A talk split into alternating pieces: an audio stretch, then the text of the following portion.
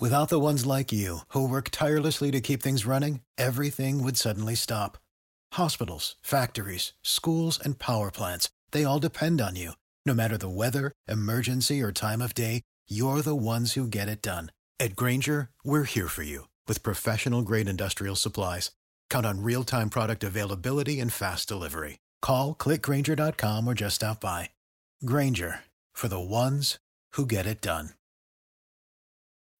When you need mealtime inspiration, it's worth shopping Kroger, where you'll find over 30,000 mouthwatering choices that excite your inner foodie. And no matter what tasty choice you make, you'll enjoy our everyday low prices, plus extra ways to save, like digital coupons worth over $600 each week. You can also save up to $1 off per gallon at the pump with fuel points. More savings and more inspiring flavors make shopping Kroger worth it every time. Kroger, fresh for everyone. Fuel restrictions apply.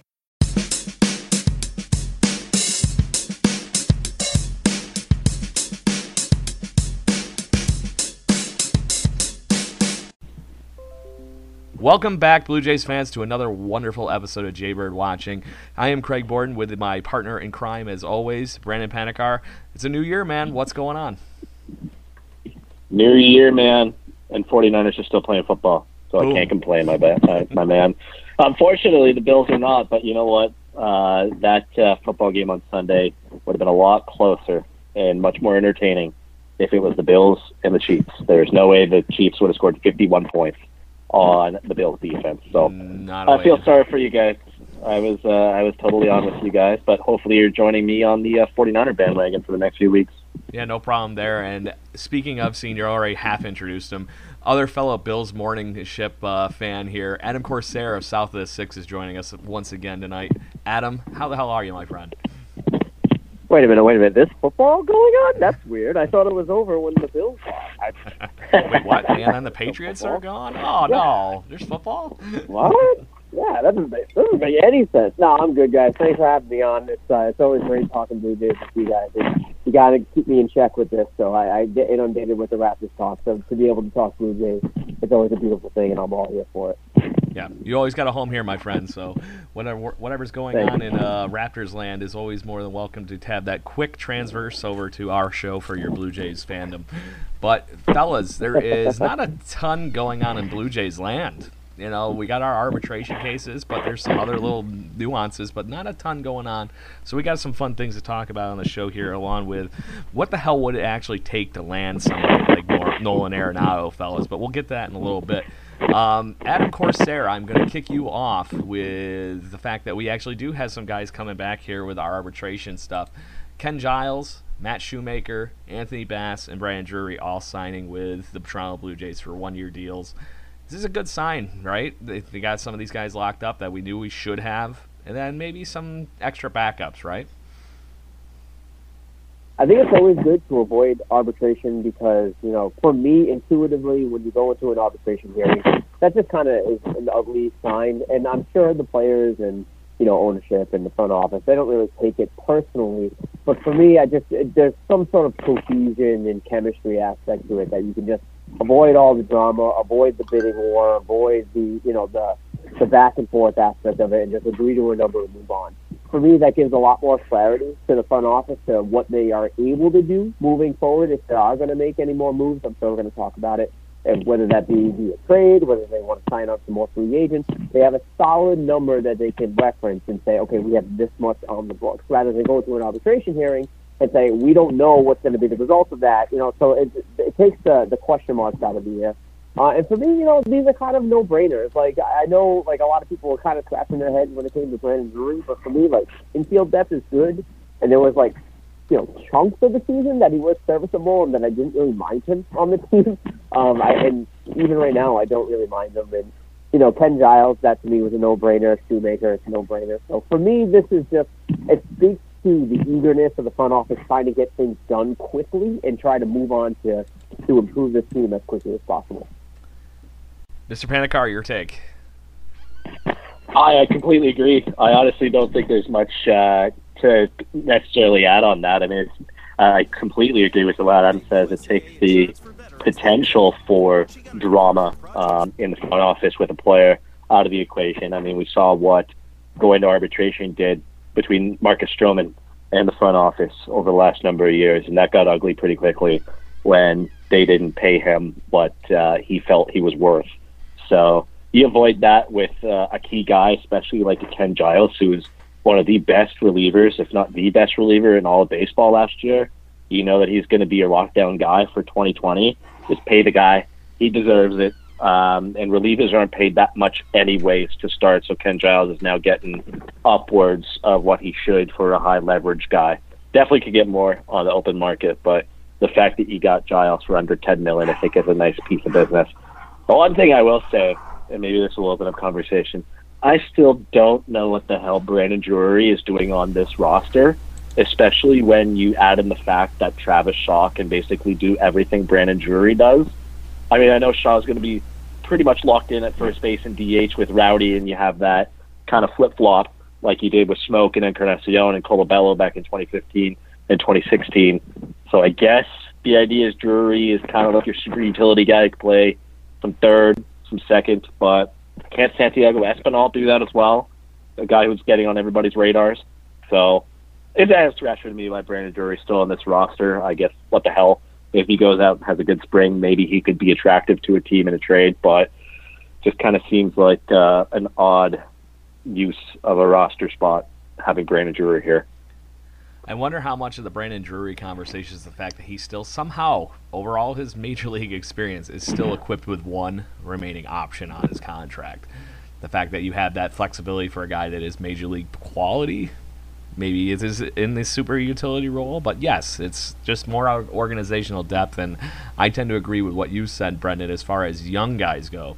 Santiago Espinal is one of those guys that's tipping on the cusp of, or just about to kick the damn door in. One of the other, the guy is oozing with talent. So it'll be interesting to see what they do with this. But with a young pitching staff around Ryu and, and Shoemaker, having somebody locked down like Ken Giles ha- is worth its weight in damn gold. And even in, to the extent of a veteran like Bass.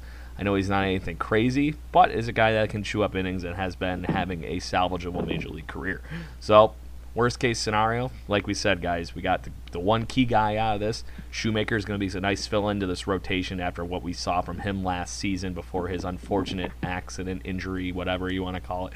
And the fact that it's piecing together a really nice Blue Jays team, even with these little pieces filling in here, and not taking a ton of guys to arbitration, does bode well for the Blue Jays locker room. So, fellas, speaking of contracts, somebody just brought some serious rain on their major league contract. Brendan Panikar, I think you can pick up where I'm going. I mean, you got to think that uh, Josh Donaldson's got to consider coming out to Purple Rain as his walkout song, don't you think? that is going to be playing in Minneapolis and St. Paul. It's, uh, I mean, great job for the Twins. You know, I don't remember the last time the Twins truly landed an impact player of Josh Donaldson's caliber. I know they've added in the past some minor starting pitchers like an Ervin Santana or a Michael Pineda, but they've never really seemed to land the superstar in free agency. And you know what? I think the Twins' downfall last season uh, was not adding that impact guy at the trade deadline that didn't get them over the division series. I mean, they're going to be in tough with the Yankees anyhow, but still, uh, the Twins are real. Uh, and Josh Donaldson, apparently, one big selling point to him was – Rocco Baldelli. They had apparently a previous relationship. They know each other well. The Twins made a very good impression on him. And when Atlanta was not prepared to go to the $100 million mark, which is kind of surprising, you know, given the fact that he had that previous relationship with Anthopoulos, uh, especially here in Toronto, that they wouldn't go up there. Um, but um, I'm, I'm happy for him. And you know what? It's going to be nice to see Josh Donaldson back in this city uh, every year whenever the Twins come here. So he'll get his dues and uh, some more ovations uh, from here on out for the rest of his career, probably. Corsair, pick it up. Yeah, it's uh, this is something that was definitely deserved, and you know you don't really see a lot of this anymore. At least in the in, you know in the in the modern age of the MLB right now, that a guy on quote unquote the wrong side of thirty getting a pretty decent chunk of change in a contract for a pretty decent amount of term, right? So this is, could potentially be, as we discussed off air, this could potentially be a five-year deal.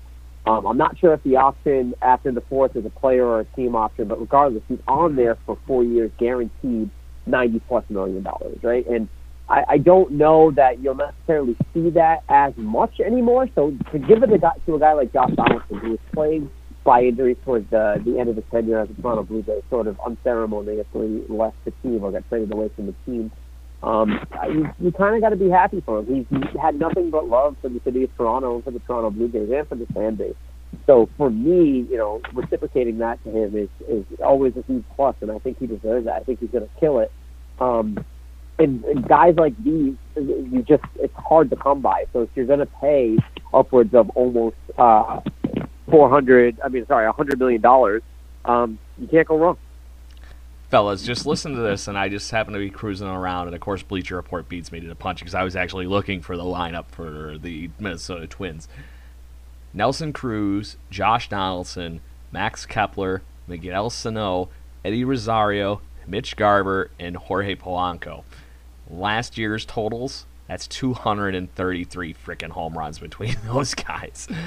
Apparently, they are literally just going to bash American League teams into freaking oblivion.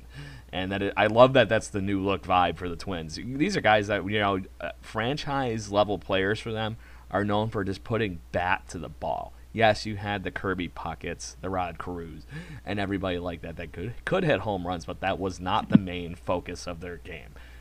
This team is going to bludgeon teams, and it's gonna be fun to see uh, you know the Twin Cities actually in the you know hunt more often than not. And watching Josh Donaldson in between those guys, fellas, that's probably easy 30 home runs every year. Having that kind of protection in the lineup, it's kind of ridiculous, isn't it?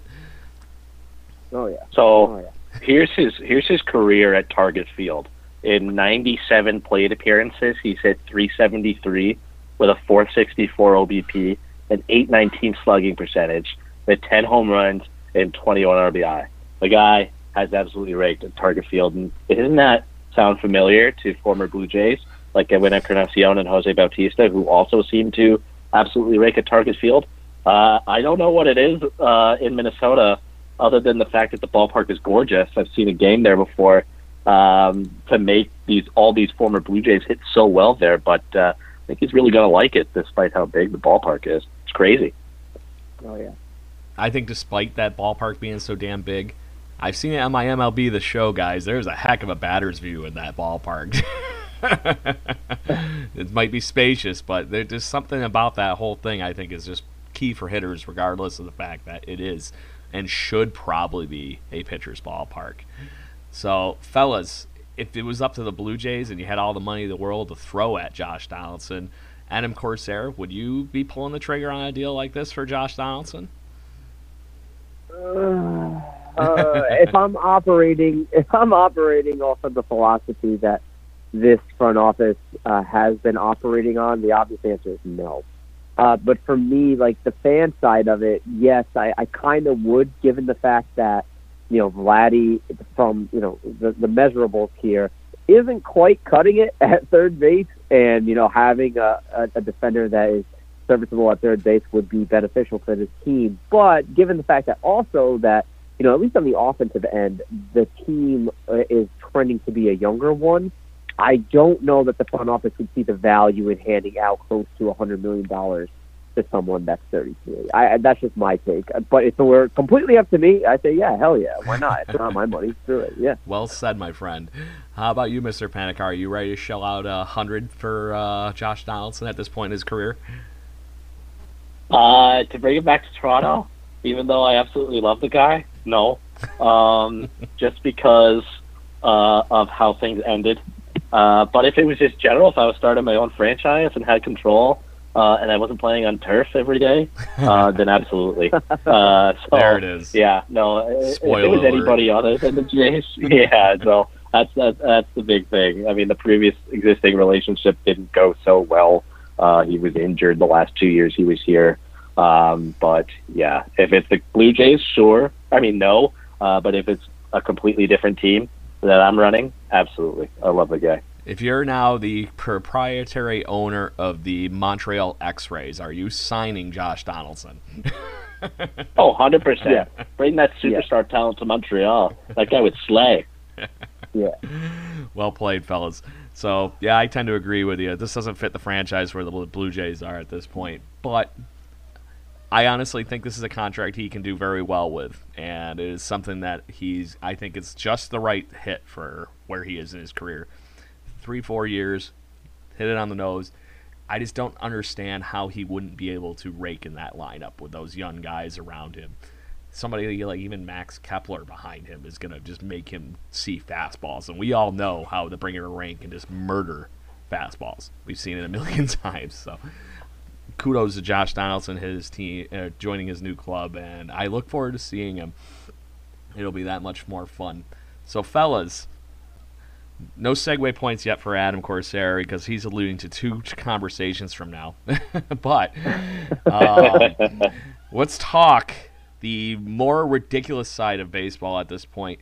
New age cheating in Major League Baseball. The Houston Astros, the literal hammer has fallen down on the and there's been all sorts of fallout from the use of technology and cheating in Major League Baseball.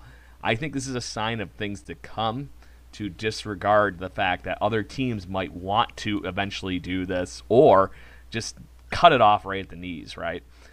Adam, this whole thing with the Houston Astros banging on trash cans and all this kind of stuff has finally been divulged to what's going on and the case study is out. What is your take on what this is and what's going to happen, man? This is crazy, the penalty for what's going on. All right. So for me, baseball is one of those sports that, you know, I don't like substances dictating performance. So, like, I, I'm sort of against PEDs.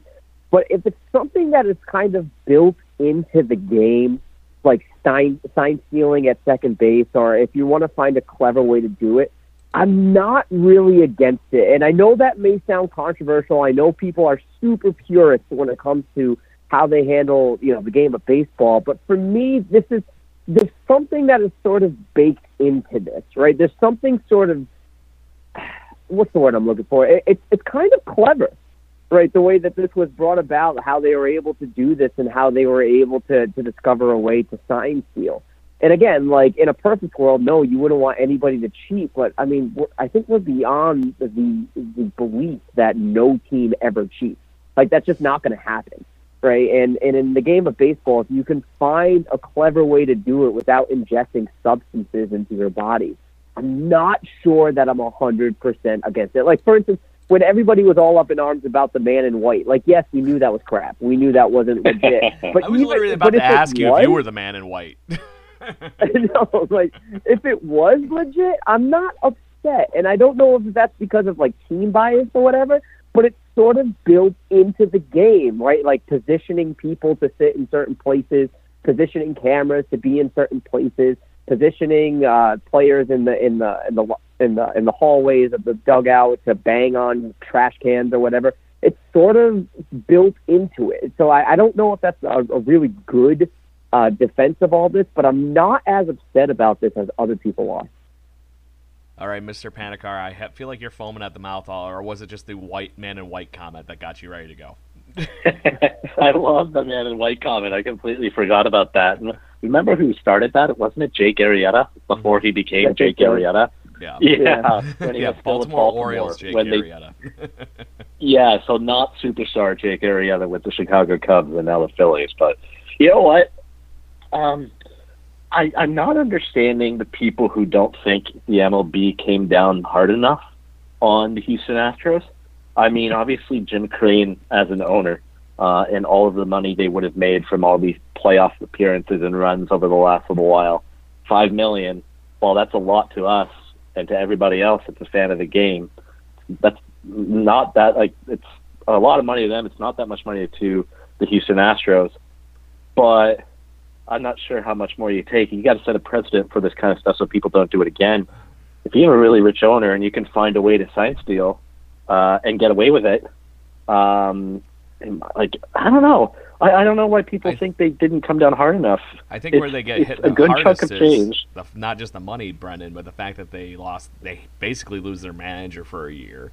They're general yeah. managers fi- suspended for a year. Both of us sequentially been fired, and then the fact that the next draft for the next two seasons they are forfeiting first round and second round draft picks. That puts a ding in an organization. Yeah. Yes, they're built, they're loaded to the damn tooth because they're the Houston Astros, but. See, but that's a lot. That's a lot to lose. You lose your manager, who I guess now you could say maybe AJ Hinch wasn't that good if he had to resort to ways of cheating and finding advantages, uh, or Jeff Luhnow, who assembled the team. I mean, I'm not sure what getting rid of Luhnow does, but regardless, you lose the architects of the team and the guys that put it all together. That's pretty harsh. Uh, and the fact that they're now never going to be members of the Houston Astros anymore, that's pretty harsh too. Uh, and the draft picks, I like draft picks in baseball aren't what um, they are in football or in hockey or in basketball, where people could come in and step in and have an immediate impact because of how big the minor league system is. But I, I don't like. What else do you want? Like people want them to strip the World Series title. The players have already yeah. gotten the rings. They're still going to see them. They're still going to be like, we won the World Series. Like it, that's all done. We've had our ceremony. We've had a parade. We some of us went to the White House.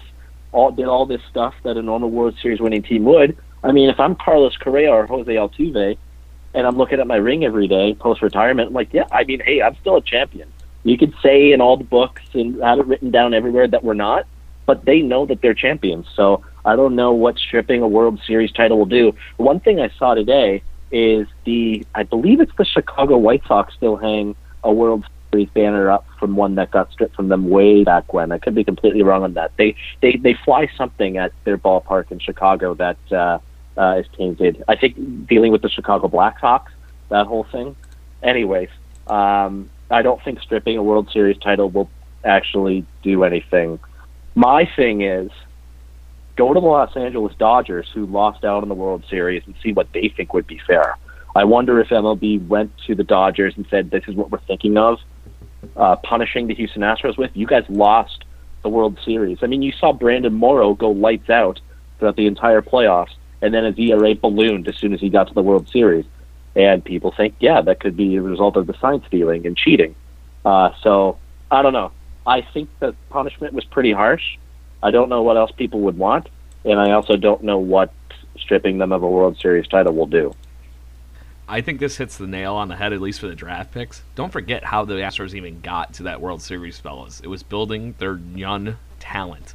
They don't draft Altuve or any of those guys or Springer, uh, Correa with those first few round picks. That's a very different looking team. And I think this is going to hurt the Astros' future more than it is going to hurt them currently. But I think that's an appropriate way of attacking it. You know, you're not going to, like you said, you're not going to go over and hand the freaking championship belt to somebody else just because that you know at this point it's we're almost going into the third season removed from this. It's not going to happen as far as agreeing with you, Mr. Corsair. I played baseball for how long, all the way through college and everything. The fact that it is part of baseball is going to happen. If you're not protecting yeah. your signs well enough, this is what is going to happen. The one thing that I think is the issue in this whole thing is introducing things that are outside of the baseball field. This is outside the lines. It's part of the arena, possibly, you know, bringing in the cameras and everything if it's not a guy on second base tipping Joe Carter off or something like the, for that World Series right. winning home run, you know, those are the kind of things that I think are inherently built in the game. If you have a chance to alert your teammate, hey, you know, there's a fastball coming or a curve, and you guys have that built in, but it's literally you on the field doing this. It's going to happen. But as soon as you bring in these outside elements, whether it's video cameras, Apple watches, whatever it might be, that is not part of baseball. And I think that's where they drew a good I line in the sands here. You guys, what yeah, do you I agree with that. I, yeah, I think that's just like part of also the um, the the growth in like in the expansion of the times, right? So like now we have all these different avenues and mechanisms and and usage of, of machinery to, to sort of use uh, sign stealing to our advantage. Um, and it, it all depends on if if you're able to use it in a clever way. Like I'm not advocating for cheating. I, I don't want that to get lost in, in the shuffle here. I just think that after examining it, I'm like, all right, well, you know, this is just a new 2019-20, or in this case, 2017, uh, you know, way of of cheating, and that's just how the game is today. Right? It might not necessarily be how it was and, and when we were growing up, you know, when we were playing, but now there's these new forms of, of cheating and there's new forms of sign stealing, and I, I agree that it should be punishable, but I'm not sure that it's like a betrayal of the game. I, I don't necessarily feel that way. I don't feel that they, they did something like a cardinal sin to baseball at all. Like, and I think the punishment definitely fits the crime. All right, may I play devil's advocate? We saw what happens sure. when a team does a good job of, of covering up their signs because the Washington Nationals are now the World Series champions is this just as much of a fault of other teams just not covering up their stuff well enough? Maybe, yeah. kind of. I don't know. Yeah. Uh, I, I just think it's one of those things that this is like, for a person like me that works in technology, anybody that is trying to hack into something, my protection's only as good as how I can deter that person from doing what they need to do to get into what I'm trying to do. And if I'm not putting up a good enough wall of defense, I'm sorry, If you were going to slip through the goal, fellas. right, right, and I, and I think that's just part of trying to to build a robust defense, right? And it may be the the old way of like you know doing a bunch of signs as a catcher to sort of throw off and not being able to sign steal. Uh, maybe that's sort of passe. Maybe you need to uh, do something more. I, I don't know what that would be. I'm just kind of spitballing at this point but the adjustments will be made to deter this line of cheating. And, and that's if even teams do this at all anymore, which maybe because of this punishment and because people are getting fired, maybe this is enough to, for teams to be like, okay, no, no, we can't do that. Brendan? So, I don't know if you guys would agree with this, but would you agree with the general question that cheating happens in, in every sport out there in yeah. some form? There absolutely is. Like you can't tell me as a basketball player who's on the court and you're definitely within earshot of a coach if a coach is screaming out something to his players or getting ready to call a play. If you hear it by somehow you're close enough, you hear the coach tip off a play or something, you're obviously going to go and tell your teammates.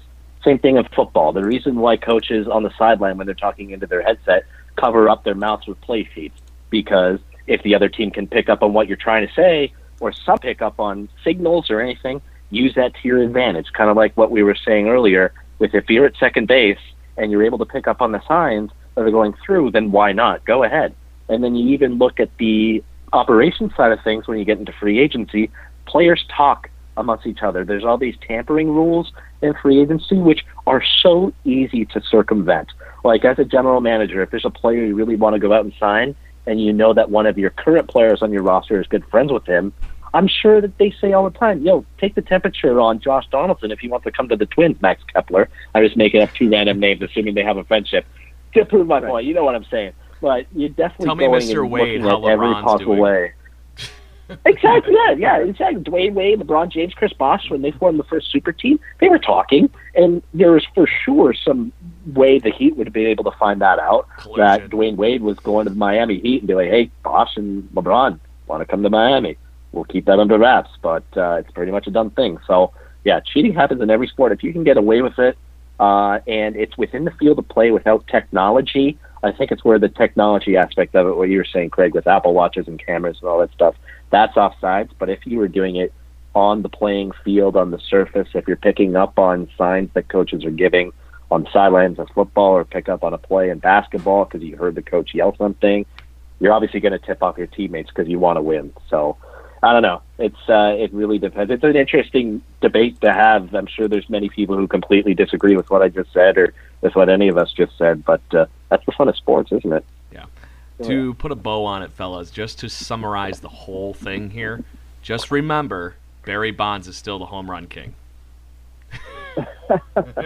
just saying. Sure. So, moving along, fellas, let's talk more random fun hypotheticals why the fuck not kind of conversation here. The Colorado Rockies.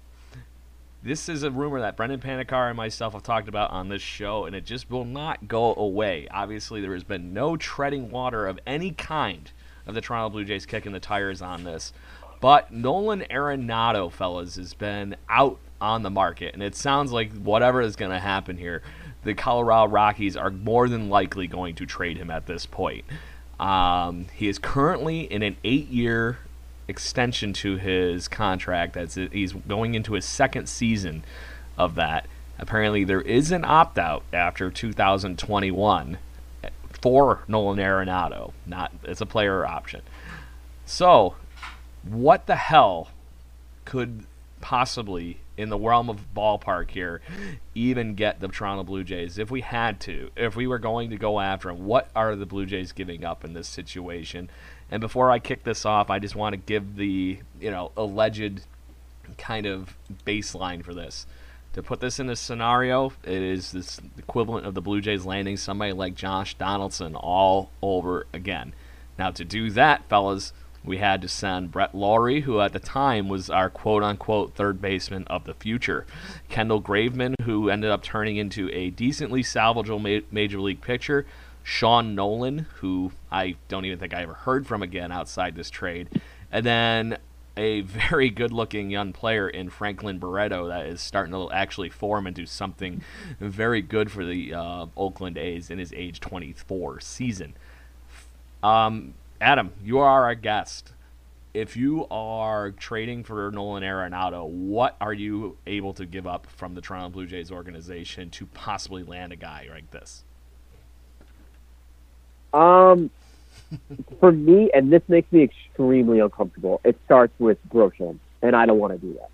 But I think that, like, given the fact that it's you're going to end up in a bidding war with St. Louis, it's going to take like a really solid prospect, right? And we know how this team is with their top tier prospects, and you can probably imagine that Nate Pearson is the golden goose right now in the in the in the farm system. Like he's unmovable completely. But uh, for me, there's just so much potential in Groshans that I just don't know that I'd want to eliminate him from the system and move on from him. Um, but I think that's what it would take in order to make the deal enticing. Um, but we also have to understand. I, I, I forgive me, Craig, if you mentioned this, but he also has a no trade clause.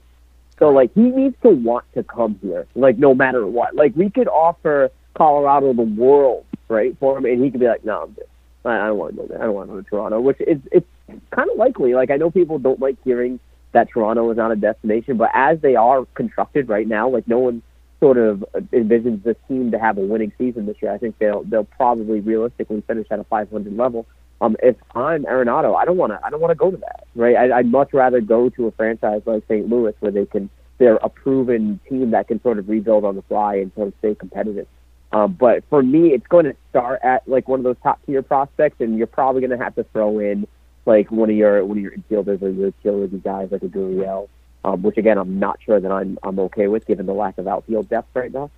So it's going to take a lot, and that's why I think the Blue Jays are like kind of backing off from this personally.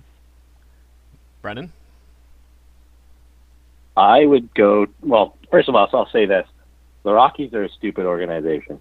Uh, first off, why are you looking to get rid of Nolan Arenado? Uh, and secondly, uh, and like so many other reasons why they're stupid, uh, contracts that they've given out to players like Ian Desmond, what the hell? Uh, trades that they've made in the past, what the hell are you doing? Uh, they have a history of consistently fucking up uh, with every single move they make. So I guarantee if Nolan Arenado gets traded, we're going to be like, what the hell are the Rockies doing? They didn't get enough for Nolan Arenado. In which case, you can start to formulate a trade package uh, with some of the prospects you have in here. Now, I would be, if I was in charge, I'd be going to Jeff British uh, or Britick, whatever you pronounce his last name is, uh, the Rockies guy, and be like, hey, um, Vlad and Bo are off the table. Uh, if you want a major league piece, I would consider Cavan, uh, including him in a package. But you can go through our farm system and pick any three or four guys that are not named Nate Pearson, and that includes Groshans. Because to give up to get a Nolan Arenado, who's a superstar, franchise-changing player, you have to give up talent. And I guarantee it would start with Groshans as the main guy. So take any three or four guys. He's gone though after 2021. Like if we're not in a position to compete in during the 2021 season, he is gone. And like to me, that it's too unstable. It's too much of a question mark because you literally need to be all in in 2021. No like being risk averse, you need to go all in. Like uh, Anthopoulos style at the trade line, trade deadline times 20. You have to do that in order to entice him to stay. And I'm not sure I have that confidence right now. I do. If you're making a trade for Nolan Arenado, the front office knows that you're going to have to go all in to keep him and win with him there. So if you make that kind of a trade, I think that's kind of predetermining that yeah, we're to spend, we're to make other trades, we're to empty up the farm system and try to win when he's here. I don't know. I, I don't know. That's just me. I'm fine with giving up anybody that's not named Nate Pearson in the system. And we've seen how many minor league players that we currently have that can fill in at third base. Guys just keep on coming up through the ranks, and we can get another Jordan Groshans for the draft potentially. So I don't know. That's just me. Maybe it's just me knowing the fact that this this offense would be untouchable with somebody like Nolan Arenado in the dead center of this lineup, fellas. Correct me if I'm wrong, but who else outside of Mike Trout has been literally the runner-up for the nat- for an MVP award more times than Nolan Arenado in the last few years? This guy is single-handedly yeah. took them almost to the playoffs a few years ago when Troy Trevor Story goes down in the middle of the prep and the playoff push that year. Nolan Arenado picked that team up and ran with it offensively and got everything going. So I wonder how much, if he ended up, let's say he did come here for the two years, how much that feel he would have gotten when he actually signed this giant extension with the Rockies when the team looks like it's going in the proper direction. If he was in our dugout, would be all of a sudden be like, you know what, this is where I'm supposed to be. I'm surrounded by Bo Bichette, Vladimir Guerrero Jr., and company. This team is infinitely better. And I even think if you do dump the resources in on this trade, like I said, this is all hypotheticals. I give up Jordan Groshans. I don't need Jordan Groshans if I'm getting Nolan Arenado. You got that giant thumper that's going to be playing third base for you every day and playing ridiculous defense and crushing balls out of the Rogers Center.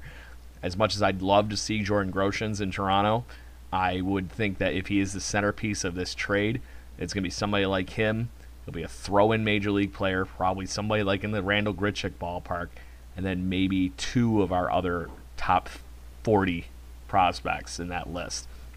But I think this play, this trade list would end up surrounding Jordan Groshans. I agree with you guys both right now. This team isn't competitive without somebody like Nate Pearson rising to occasion in our starting rotation. It has nothing against anybody that we currently have in this starting rotation, but I think the starting rotation going forward, we need our ace and we need our Roy Halladay kind of like level pitcher that will be surrounded by Ryu and company. And I think Nate Pearson could be that kind of a level pitcher. And I think Major League Baseball in general agrees with the three of us on that one. So yeah. I think that is where you guys are going to start off this base. But Adam, if you were able to pull the trigger on it, take the you know doubts, ifs, buts, craziness out of this. Are you willing to trade a quote unquote major league ready Blue Jay with three or four other prospects to land a big contract like Nolan Arenado? Yeah, yeah. Like it, it, there is no doubt that the talent is there, and he makes your team like so so much better, so much better than it was last year, and it gives like it definitely re-energizes this fan base, and it, it, it definitely changes the narrative about the front office that's been sort of plaguing them since they started. Um, a move like that speaks volumes that they're able to do it. Um, and for me, like even though I don't like the uncertainty after 2021, I do admire the balls of them just being like, I don't care, it's 2020. We might not even be here. Kind of so that they, the front office might have like it's, it's a future somebody's problem. Um, this sounds like 2015 and, like, I get all over again, man. yeah, basically. You know, and I I get the aspect of of you know people being like prospect porn is a thing, and you know a lot of prospects don't end up panning out, and you've got to trade for the bird in hand. I completely get that, but for me, there's just something attractive about having that infield depth, and um, I, I don't know when you when you bring in an Arenado, it does solve a lot of problems, right? Especially at third base because you can stick him there I would assume Vladdy would be a full time DH, and you put Shaw over at first. I, I would I would assume, um, and maybe Rowdy is involved in this trade as a result. I don't know, but I don't know. There, there's a lot of potential on this team that I like that I'd be hard pressed to give up. But I guess if you're getting a superstar, you, you got to pull the trigger. Mr. Panikar, put on your GM hat. Tell me what you think. I'll also I'm gonna add how much we were gushing about the Twins signing Josh Donaldson and go through and look at the Twins rotation as it lines up for 2020. You have your horse in Jose Berrios at the top, and we got ours now in Ryu. Then you go through and you have Odorizzi, Homer Bailey, Randy Dobnak, and some guy I never even heard of. I don't even remember seeing him on the team last year, Devin Smeltzer. That's their top five on their depth chart right he was now. A Seems like a lot of Red of the uncertainty. year last season. there you go. So he must be a, pro- a prospect or He's something. He's pretty good, but don't get me That's wrong. a pretty it's ballsy. that's a pretty com- pretty similar looking feeling type rotation to what we've assembled here. So if you throw in an Arenado, and we're talking about how badly the Twins bludgeoned teams last year with a suspect pitching staff, and I'd even say they have a worse bullpen than us when you go through and look at their depth chart. I mean, they don't have a guy that can go shut down in the ninth inning like a Ken Giles. Beyond that, it's a little iffy. But regardless, I think Arenado pushes you over the top enough for 2020 that you will definitely be playing potentially in a playoff game. Add in all the excitement and the jersey sales and ticket sales. I think that's a move that uh, would completely eliminate any lingering hard feelings toward this front office, which has been refreshing over the last few weeks, by the way, to not see any hate on Shapiro and Atkins. It's nice to not see that in the timeline anymore since they signed Ryu. So I do. I mean, if they came to us with a trade package um, and they were willing to pull the trigger, uh, and it didn't give up Nate Pearson at this point, then uh, then I'm all I'm all ears. I make the deal. Okay, Did, um, Go did ahead. you guys? Sorry, were you able to check out MLB.com's trade proposal for this? Anybody? I was not. Let okay, so they're they're, they're proposing Gurriel, Jansen, and Groshans Oh, for wow. Arenado and and cash. I was assuming it would probably include one of those two catchers as the quote unquote major league ready level player. If it wasn't somebody Yeah. like Randall Grichuk, that is kind of the Brett Lawrie equivalent in that trade. Right. That's tough. That's uh, when you add in Gurriel, especially considering he's like their one for sure potentially productive outfielder. I mean, Grichuk's there, but we know what he's all about. That uh, that makes it an interesting conversation, to be honest with you, because they would have nothing in the outfield at that point. Exactly, exactly. And for me, like I'd much, I know it sounds counterintuitive given the fact that outfield is kind of like a gaping black hole right now for this team. But I personally, I'd rather give up Lourdes than Cavan. That's just me. I, I think Cavan is, is is a superstar in the making. I just I love him. Um, Yeah. For me personally, I, I'd rather do that. But giving up Jansen, that's tough to swallow. But if, if this is on the table, I mean, I guess I'm you just gotta do considering it. yeah, you just Yeah, do it. it's tough. It's tough. You know how many catchers are coming through the system right now, and you can at least plug in Reese there for a while.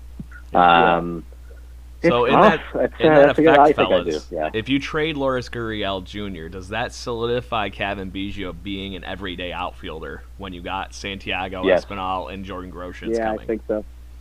and maybe one of those guys as early as spring training if you pulled this trigger. Well, in this scenario, Groshans would be gone.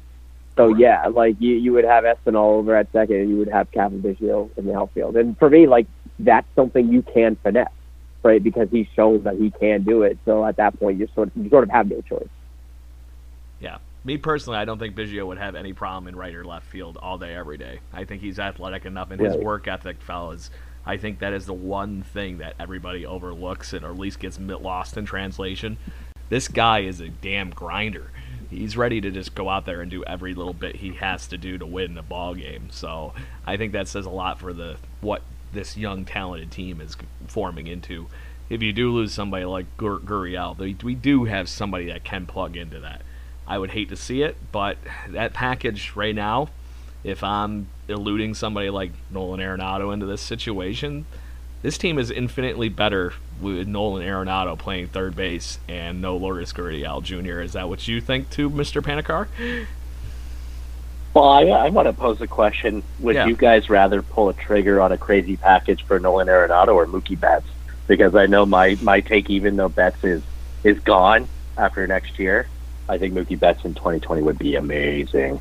And that would push With you over Price. the top into potential playoffs. Oh, yeah, with Price for sure. I would do And that. Yeah. Yeah. And maybe that's where we steer this conversation, Mister Segway.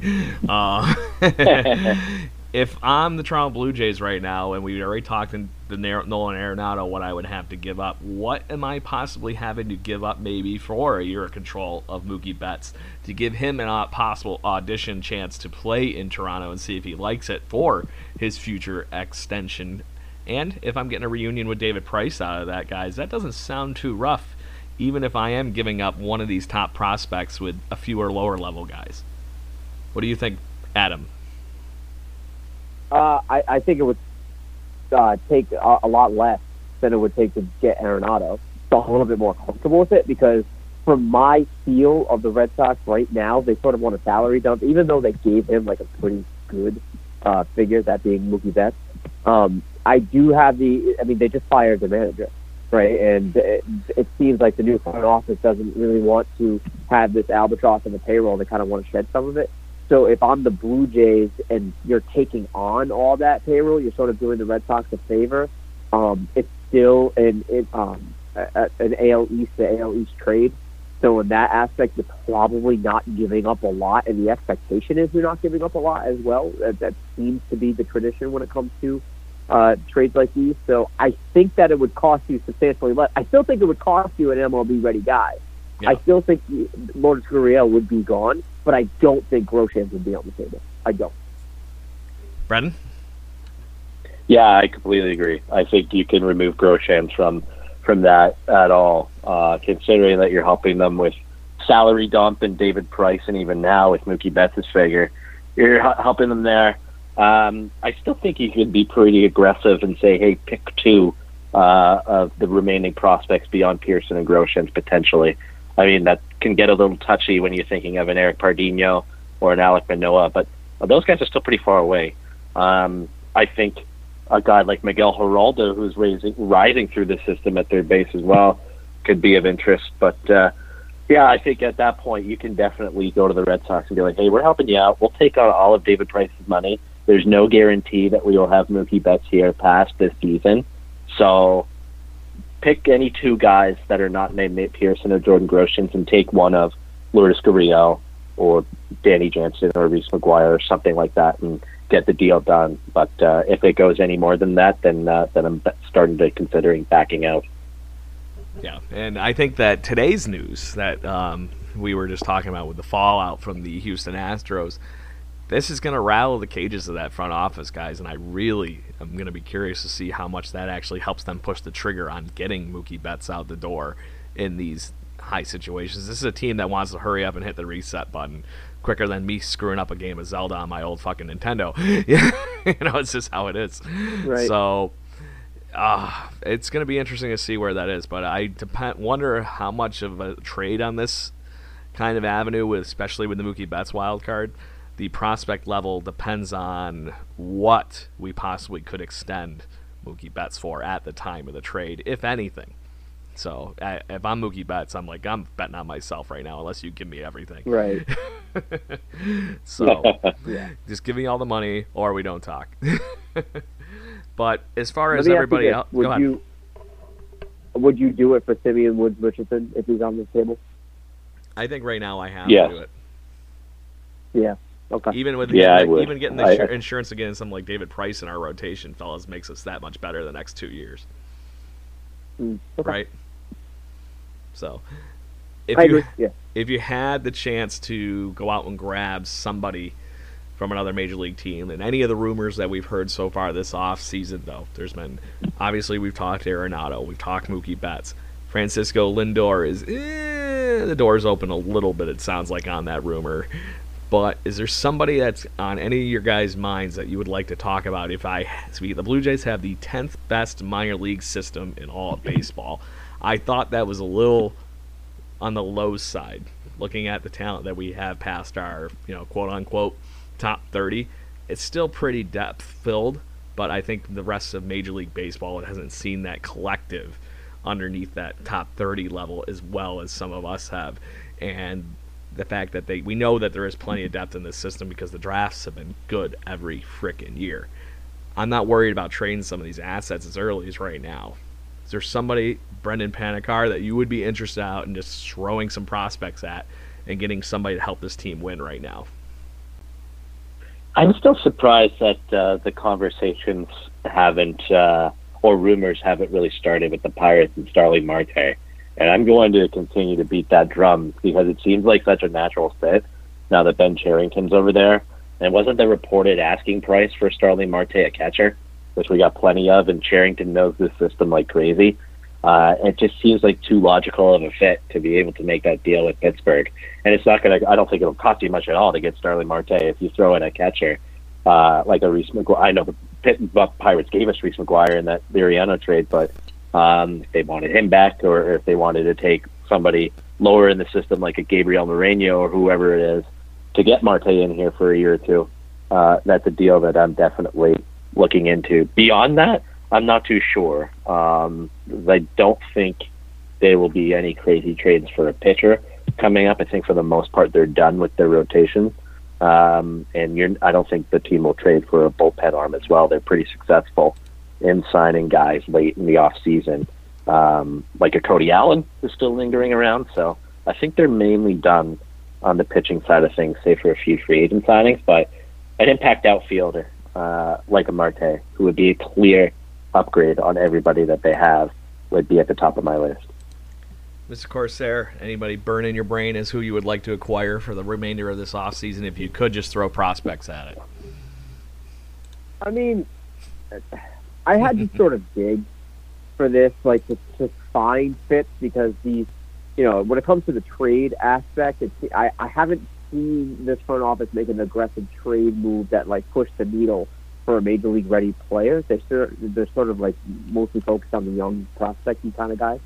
Um, but for me, like I know these names aren't going to sound like super sexy and probably one you're going to immediately scoff at, and I get it, like and it's whatever. But like if we're talking about third base, right, and we kind of want to have an upgrade there, David Fletcher isn't like the most terrible upgrade. And I know he's not like a huge sexy name, but like with the additions already that Los Angeles has made, it's not terrible, and I don't know that it would take a lot, right? And just to have him for like sort of the the, the stability there, um, but otherwise, like I don't know, like is Wil Myers still a thing? Like I, I know he's not that great. You stole it. That was that was mine. is that still a thing happening? Like San Diego is pretty bad, and they they always like you know hype up their squad, and then they're terrible. So like, is Will?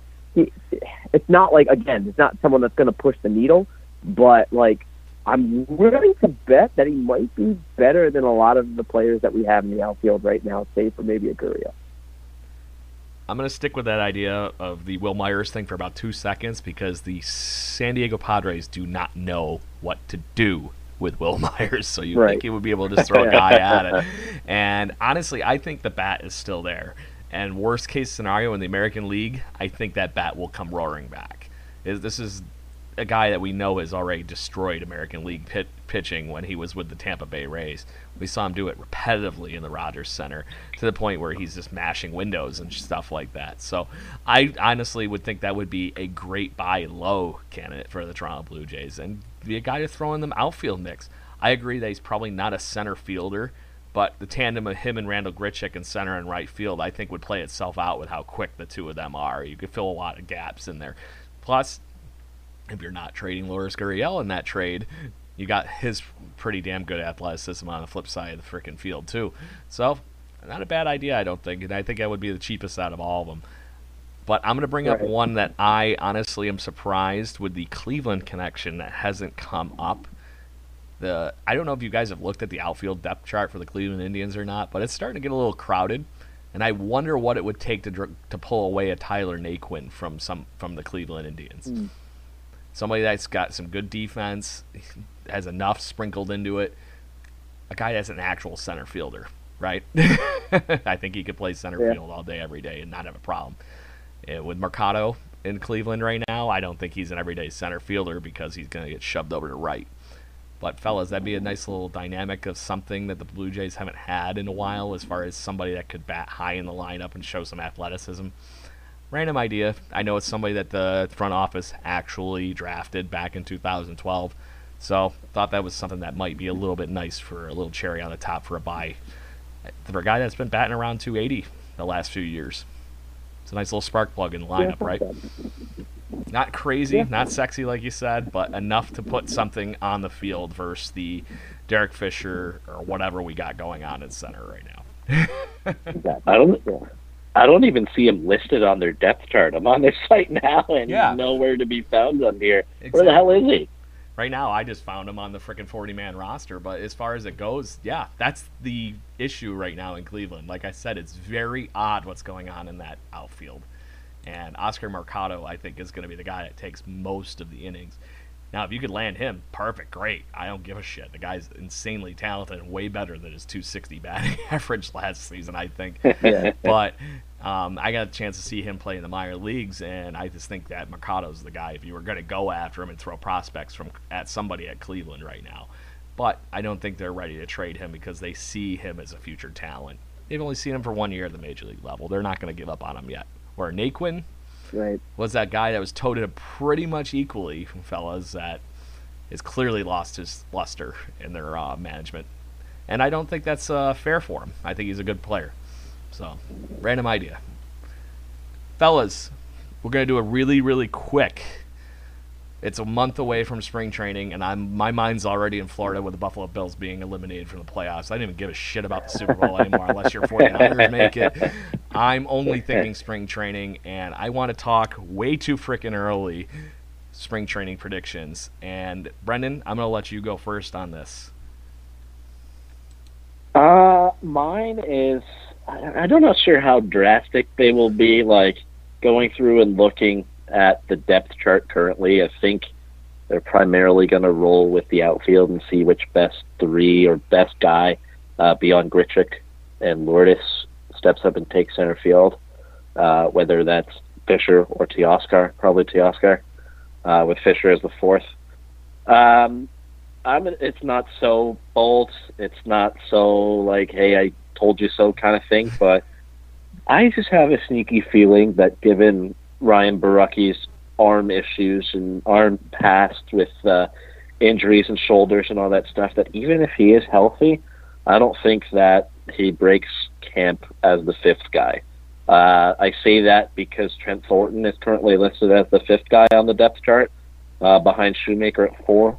Uh, and I just think they're going to be really, really cautious with Ryan Barucki. Make sure he's fully good to go. Don't rush anything. You have the depth to not have to rush Ryan Borucki bit to the big league level. Um, if he's ready, um, give him a little bit in Buffalo potentially, and then get him up here once he's fully ready to go and they're comfortable. But I'm going to say Trent Thornton does come out of spring training with that fifth job. I think part of that being they kind of want to reward him for his stability in the rotation of last year. So I'm going to go with that. Nothing that's too crazy. Uh, seems realistic. Uh, and uh, I won't go back and rub it in anybody's face. you sure? Because I feel like you are trying that already. so, just to put, just to clarify, you're not ready to put Ryan Borucki in the best shape of his life yet category, huh? no, definitely not. Show me after spring training that you're still healthy and good to go. The arm issues are a thing of the past, and uh, and then we'll talk. Sounds good to me, my friend. And Trent Thornton definitely deserves a big look and was definitely the most consistent part of our rotation from 2019. Adam Corsair, before we wrap up, we are way too early for spring training prediction. Go.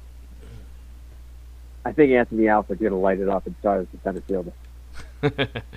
I hope as much as I hope all that was true. Every little word of that. Me too. Me too. So, uh, as far as pure athleticism goes, Adam, I think he's the best guy in center field. He, he when he's Yeah. healthy, he rakes at the plate. I know Derek Fisher's got probably the plus power and still has speed, but Alford's glove I think outweighs him.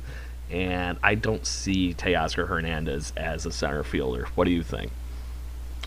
Same, same. That's why I think like when you look at the the competition in in center field, especially if we're cementing Grichuk and Gurriel and, and right and left respectively. Um, I think Alford, you know, if he comes in with a clean bill of health, he comes in mentally prepared, um, given the athletic tools that he already has, like the innate talent that he has, Um, and I think you and I have talked about this ad nauseum before. Like he is the most, I think, athletic person or player on this entire roster. Um, I think that if if he's focused and he gives it at all, I think he can turn a lot of heads and he can seriously like light it up in spring training and start the year as a starting center fielder for the Blue Jays. I thoroughly believe that. And currently the most tenured Toronto Blue Jay, but he's played in what twelve games. Yep. Isn't that crazy? uh, that's one of the weirdest statistics in I think baseball history for me. So, um, all right, fellas. I got one here, and I really think that Cat, Cavan Biggio is going to be the talk of spring training, just like Bob, Bo Bichette was last season. I don't know what it is about it. I just have this strange feeling that he's going to come out and just bomb everything this spring training and head hot into this season because I think he knows what he wants now. He's got that experience from being the longest of the royal bloodline in the Toronto Blue Jays organization last season and I think he's ready to just kick the chains off and go nuts, fellas. I really think that he will be the talk of spring training this year. And on that note, fellas, I think that's pretty much what we got going on this evening, right? Is there anything either of you would like to add to this show? Nothing that I can think of. Nothing comes to mind. there isn't much going on. Yeah, that's why we had to have some fun tonight talking hypotheticals and random fun with trades. But now we're going to do our shameless self-promoting section. And Adam Corsair, tell us what's up, my friend. You're our guest. Your moment to shine, as you always do on your show. Go for it. Appreciate it, man. Well, first of all, thank you for having me on. Like I said at the top of the show, it's always great to talk to you guys with you guys. Gives me a little, little bit of a break from Raptors talk, and that's pretty much what we're doing right now at South of the Six. You can find the podcast uh, and all your podcatchers, whatever you're using, Apple Podcasts, Google Podcasts, Stitcher, whatever you use, we are there. Um, just search for South of the Six, and that is the number six and the letters IX. Uh, search us up. Let us know what you think. And uh, if you want to talk Raptors, uh, feel free to hit me up on Twitter at South of the Six. Uh, there will be probably, I don't want to get too much of a sneak peek here, but there will be probably uh, a new venture for me in terms of Blue Jays talk for a new podcast that I'll be making from the ground up. So, like, I'm not abandoning Blue Jays talk. It's just that's the numbers, kids. We talked about this before. But uh, yeah, guys, thanks for having me on. It's a blast. It's a pleasure as always. Thank you. Yeah, as mentioned previously, my friend, uh, you're always welcome here if you just need to vent. We'll even give you the Adam Corsair rant of the week if you have to, or something. Appreciate Adam, it. you might have to be uh, my interim co-host uh, with Craig during the middle of February. I'm going across the pond, so uh, I'll g- we'll give you that title of interim co-host for February. All right. Okay. All right. I like it. There you go. So fellas, either way, another wonderful week of talking Blue Jays baseball. I know it's been a little bit of an extended since we had our New Year's, well, reviewing in the new year kind of thing, but we're back. Blue Jays baseball is a great thing, hopefully, in the brewing this season, and spring training is so freaking close. I can taste it, fellas. Maybe it's just because my Sabres are garbage and the Bills are out, but I'm ready for baseball season. I'm looking forward to no more snow. And why don't we just kick this off like we or finish this off like we do every week, fellas, with a "Let's Go Blue Jays" chant. Let's go Blue Let's Jays. go Blue Let's Jays. go Blue Jays.